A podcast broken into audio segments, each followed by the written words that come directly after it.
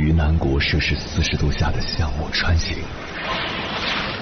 在冰城零下三十度的中央大街漫步，往十里洋场听罢一曲天涯歌女，西出阳关听黄沙穿金甲，风霜雨雪，四季如歌，不曾倦怠。我翻越高山。无所畏惧水深和火热，只为打破这千山万水的阻隔，与你相遇。我是英波，我在原来的地方等你，不见不散。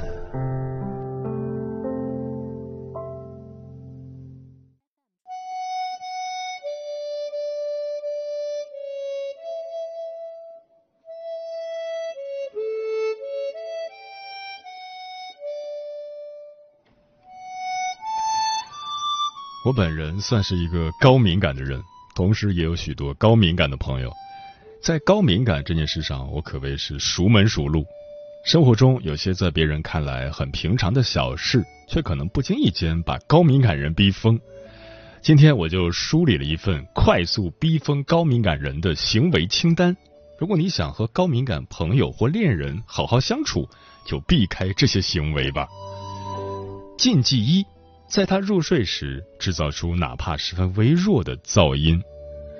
研究发现，五感敏锐的高敏感人对外部刺激的反应更为强烈。对常人来说足以耐受的声音，对他们来说则完全无法忍受。一点点的响声都会击溃他们。尤其是在入睡前，当感官伴随着呼吸的节奏慢慢调整到了舒缓入睡模式，噪音。就像是击入湖畔的巨石，高敏感人会立即被惊醒，直到彻底结束响声，否则他们难以入睡。如果持续这种刺激的话，他们真的会被逼疯，哪怕平时关系真的很好很亲密，也会朝你发火，变得易怒且躁动。禁忌二，只要他还在回应，就不断的向他倾诉和提需求。高敏感人对情绪也异常敏感，他们总是第一时间感受到他人的喜悦、开心、哀痛、烦闷。对此，他们忍不住要去关心他人，试图了解他人的需求和感受。他们也很讨厌让别人失望，很少主动说不。已经很累了的情况下，只要好友、伴侣、家人还在发消息，他们就会一直一直回应，努力的安抚对方。结果是，高敏感人会被完全耗干，需要长时间的独处和休息才能恢复社交能力，否则就会落入情绪无能的糟糕心境状态。禁忌三：当他分享个人感受时，否定并强调是你太敏感了。对于高敏感人来说，接纳自己的情绪流动快且不稳定。并不是一件容易的事情，在当下凡是追求有效管理情绪稳定的大环境里，有情绪常被认为是失控无能的，女性也常被贴上情绪不稳定的负面标签。当这种与生俱来的特质被否定或不被看见，往往会唤起高敏感人心中强烈的自卑，并让他们怀疑自己有情绪是糟糕的。自己的一切感受都是太过于敏感，从而陷入自我否定的精神内耗中。禁忌四，在他饿的时候耽误他及时吃上饭。高敏感人的敏锐还在于身体内部，他们的身体对一切变化都响应很快，会发出比常人高速有力的信号。当他们没在饭点吃上饭时，他们的肠道轰鸣，情绪变得烦躁不安，还会表现出明显的恶怒。此时，如果你拖住他开吃的动作，又或是一直跟他说话打断他吃饭，那么大概率你会被他展现出来的愤怒所吓到，还会有一种至于吗的感觉。而对于吃不上饭的高敏感人来说，恶怒是身体呼喊的信号。不及时吃上饭，他们的身体受不了，大脑更受不了。禁忌五，在他们专注于某件事情时，一直去和他们说话，反复打断他们。在二零一四年的一项研究中，研究人员使用功能性磁共振成像技术对高敏感人群大脑进行扫描，结果发现，他们在注意力、行动计划、意识和同理心的相关大脑区域都有明显的活动增加。这可能意味着他们在专注度和行为计划上都有着比常人更高的自我要求，会试图专注于推进完成某项工作和任务。期间频繁的打断可能会使得他们感到计划被打乱，注意力被分散，很可能还会因为这种打断而跟对方产生争吵，认为对方不尊重自己的工作。而对方可能会被他的这种严肃和生气吓到，无法理解他为何会有如此的情绪。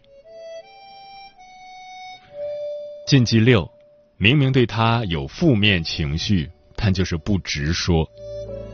对于他人情绪的感知是高敏感人最擅长的技能，交谈间的气氛、语调的升高降低。回避的姿态等一类的非言语信息，都逃不脱高敏感人的嗅觉。他们会迅速捕捉到你的不悦情绪，也能感觉出关系中潜存的问题。当他们向你发出沟通的信号，却被你无视，他们会无措、难受，且因此进行很多负面的联想。基本上，他们会花上一晚的时间去细细盘算：我到底哪里让他不开心了？完了。我们不会就这样渐行渐远了吧？禁忌期，盯着他们完成某项任务的过程。当高敏感人处于一种被高度监视的状态中时，他们会感到自己的行为被审视、被评判，并会因此产生紧张、不自在的感觉，总担心自己表现不好，不能令人满意，最终导致他们烦躁不安。无法集中注意力投入当下的工作，从而更容易失误出错，而失误对他们来说又需要花费比他人更多的时间去抚平和翻篇。因此，你想让高敏感人搞砸一件事情，最好就一直盯着他。禁忌八：碰上自恋型的恋人。自恋型人格的人往往自视甚高，渴望关注和崇拜，非常享受和渴求他人持续不断的照顾，但非常缺乏对别人的同理心和关注，也难以共情他人的情绪与感受。因此，当高敏感的人碰上了自恋型的恋人，容易过度付出，被对方持续消耗，给出了关心、耐心、共情和时间，却很难得到回报。虽然大家都不喜欢和自恋型谈恋爱，但对于高敏感人来说，和自恋型谈恋爱基本等同于自杀性行为。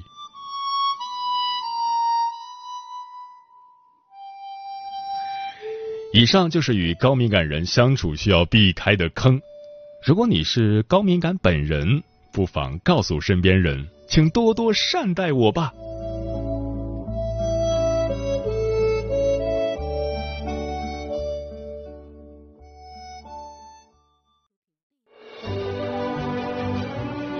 越过山丘，谁在等候？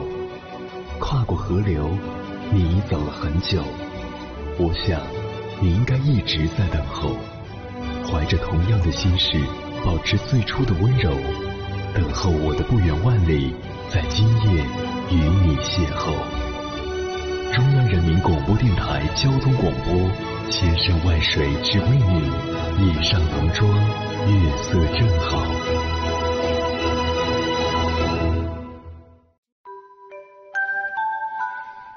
谢此刻依然守候在电波那一头的你。你现在听到的声音来自中国交通广播《心灵夜话》栏目《千山万水只为你》，我是迎波。今晚跟朋友们聊的话题是：你是一个高敏感的人吗？微信平台中国交通广播，期待各位的互动。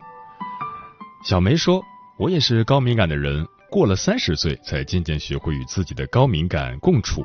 我的经验是，及时跳出来处理情绪问题很关键，要分清楚什么事儿必须看开，什么事儿必须较真。另外，来自家庭的温暖也会有所帮助。傅夏利说：“高敏感其实不可怕，可怕的是总有人觉得你这样不好，然后要拽着你变成他的样子，真的很累。明明自己就是喜欢慢节奏的生活，但是慢却成了原罪。”嗯，不知道正在听节目的你是否也做过这些事？微信聊天中总要加几个表情包，总觉得孤零零的汉字很生硬，怕显得自己冷漠。演讲为所有可能发生的突发状况做好准备，Plan A、Plan B、Plan C，生怕自己会出错。与人交谈时，每次开口前都要想很久，斟酌每一个字眼，生怕对方感觉不好。晚上躺床上总是无限复盘白天发生的一切，担心哪句话、哪个举动搞错了，让对方不舒服。而这就是高敏感人的日常，真的很心累。更糟的是，当高敏感的人把这些心里话同好朋友诉说时，他们只会表示这有什么，是你太敏感了，想太多了。这就让高敏感人总是自我怀疑，是不是自己真的想太多了，进而陷入自我否定。接下来，千山万水只为你，跟朋友们分享的文章名字叫《高敏感：一种被严重忽略的天赋》，作者时差大叔。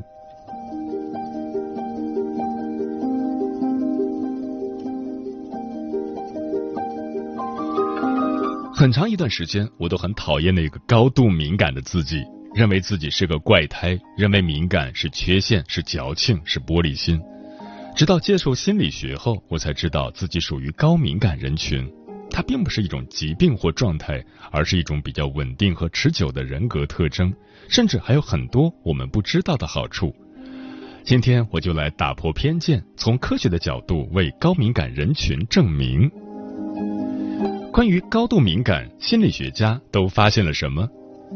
美国心理学家伊莱恩·阿伦是研究高度敏感的先驱人物。他认为，高度敏感人群从一出生就拥有一种特殊的神经系统，可以更深入的感知、处理内部与外部的信息。简单来说，高度敏感让我们对外界信息的阈值降低了，可能仅仅是很轻微的刺激，就会让我们的大脑变得活跃起来。因此，我们有着更强大的洞察力与觉察能力，但同时，这很耗费自身的能量，会带来一定的负面影响。例如，我在办公室待了一上午后，就已经被周围各种各样的物理信息包围了。对诸多信息的注意，让我自身达到了饱和，但是外界的信息并不会因此消失。为了继续接受信息，身体中的能量依然在持续流失。所以下午我的工作效率就会变低。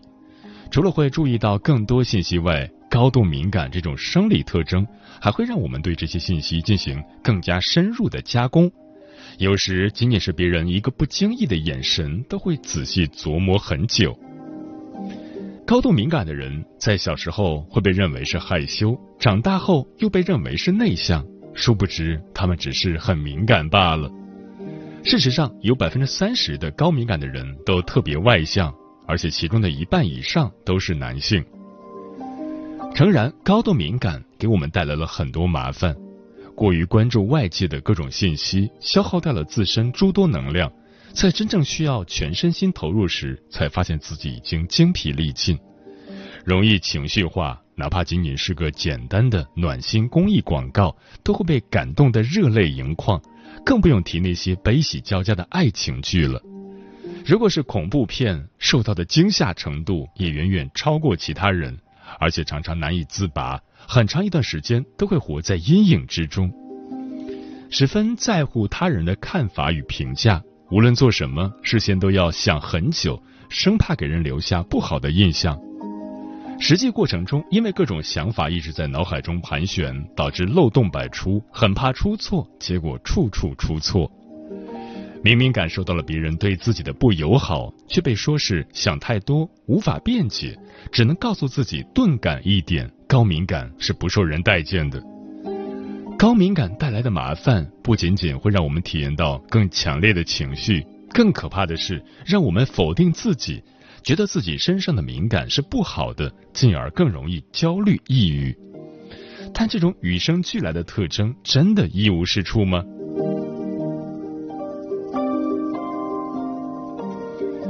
经常会有人说不要太敏感，你可以强硬一点、迟钝一点。然而，埃琳娜·赫迪克霍夫在一次泰的演讲上却表示，内心敏感的人并不软弱，我们拥有着温柔的力量。埃琳娜也是一位高度敏感型的人，她曾一度认为自己身上的敏感是一种缺陷，但在她二十五岁的时候，读到了伊兰·阿伦的一本书《敏感的人》，彻底改变了她的人生。他发现，原来敏感不是病，自己也不是怪胎，只是比其他人特殊一点罢了。重要的是，这种特殊又是那么的普遍，这个世界上有高达百分之二十的人和自己一样。之后，他逐渐认识到，敏感并不意味着软弱，而是充满着温柔的力量。敏感的人也不需要变得迟钝，因为我们有着不可被忽略的天赋。这种天赋可以让我们很好的度过一生，它体现在以下三个方面：一、敏感的人更容易与他人建立深层次的关系。内心敏感，让我们可以时时刻刻注意到他人的需要和情绪变化，可以更好的共情他人。简单来说，共情是指我们容易觉察出他人的情绪，并可以感同身受，就好像发生在自己身上一样。当对方知道我们可以理解他的感受时，会觉得被理解，彼此便产生了共鸣。多次如此，便建立起了深厚的关系，紧密的连接。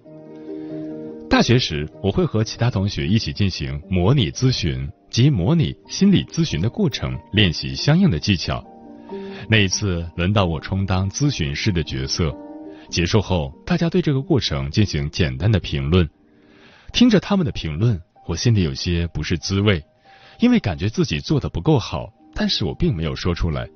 敏感的我对自己有着较高的要求，但又善于隐藏情绪，生怕别人笑话。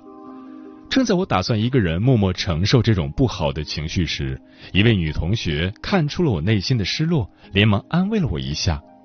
当时我真的感受到了她与我的共鸣，感受到自己被深深的理解着。失落感瞬间消失了一大半。后来我们在聊这件事的时候，他表示自己也是个高度敏感的人，所以第一时间可以发现别人的情绪变化。因此，高度敏感的人和别人一起聊天时，真的不用感到有压力，因为这种敏感正是建立深层关系的开始。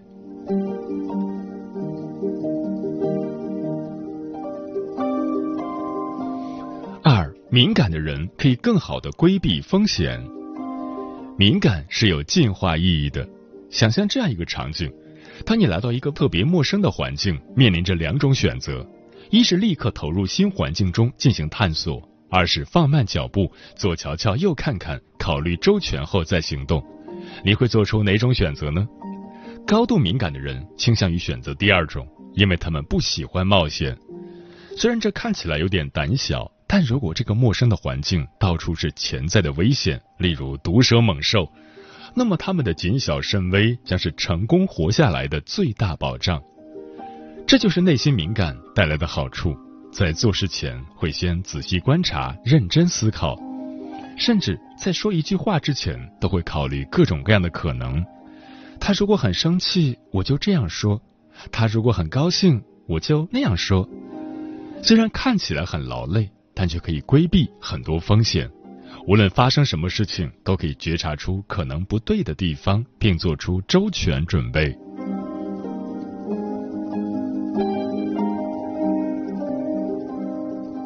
三，敏感的人可以表现出非凡的创造力。敏感让我们的思维特别活跃，内心世界更加丰富，同时提高了我们的联想能力，带来了抽象思维与图像思维。伊兰·阿伦在研究与采访的过程中，也发现敏感赋予我们的能力与思维，可以让我们表现出非凡的创造力。实际上，历史上很多哲学家、诗人、艺术家、画家内心都异常敏感，因为敏感，他们可以看到很多旁人看不到的美，因为敏感，他们可以深入思索一个问题；因为敏感，他们可以把两个完全无关的事物联系在一起，而这就是创造力。著名科学家牛顿是我们从小就耳熟能详的人物，他也是一位内心敏感的人，关注着万事万物。我们最熟知的苹果落地事件，只是在花园中被一只熟烂的苹果砸中，牛顿就会产生疑问：为什么苹果是向下掉落，而不是向左、向右，甚至向天上砸去呢？又或者像星星一样悬在空中？就这样，通过把生活中的两种普遍现象——掉落的苹果与远在太空的星星——敏感的联想在一起，提出了万有引力定律。可见，内心敏感让我们的脑海中装了各种各样的事物。当突然有一刻，把某两个看似没有关联的事物联系在一起时，就可能激发出绚丽夺目的光彩。凌晨热气温，推测心入面气氛，爱情难自禁，我愿去当小女人，投入到天昏地暗，感应着你的快感，明明未。发生揣测想象便当真，只因爱而原是敏感。无用说话来达意，不再扮矜持，感觉逐渐拉近。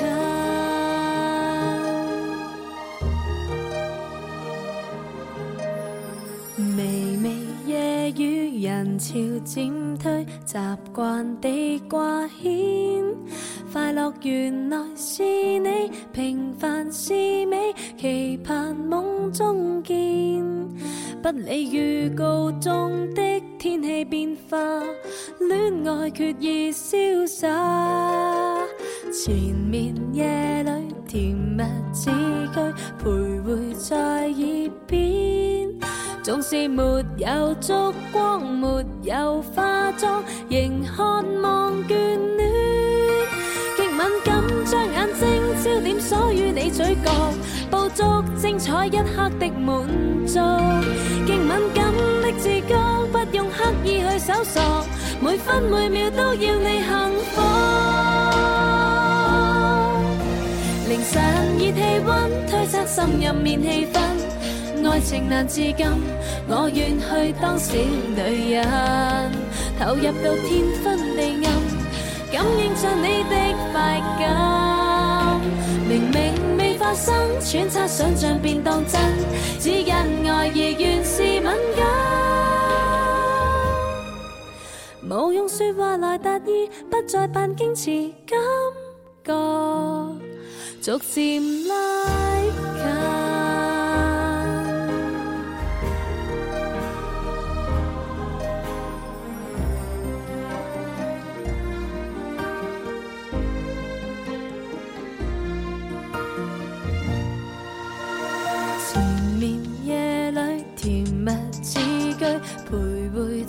耳边，总是没有烛光，没有化妆，仍渴望眷恋。极敏感，将眼睛焦点锁于你嘴角，捕捉精彩一刻的满足。极敏感的自觉，不用刻意去搜索，每分每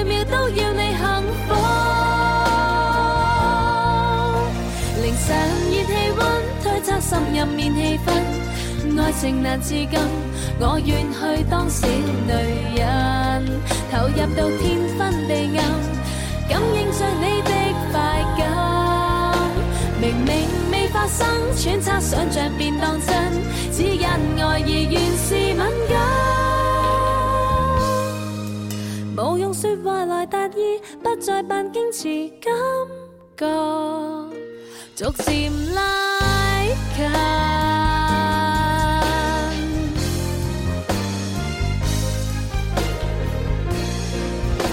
凌晨热气温，推测心入面气氛，爱情难自禁，我愿去当小女人，投入到天昏地暗，感应着你的快感，明明未发生，揣测想象便当真，只因爱意原是敏感。说话来达意，不再扮矜持，感觉逐渐拉近。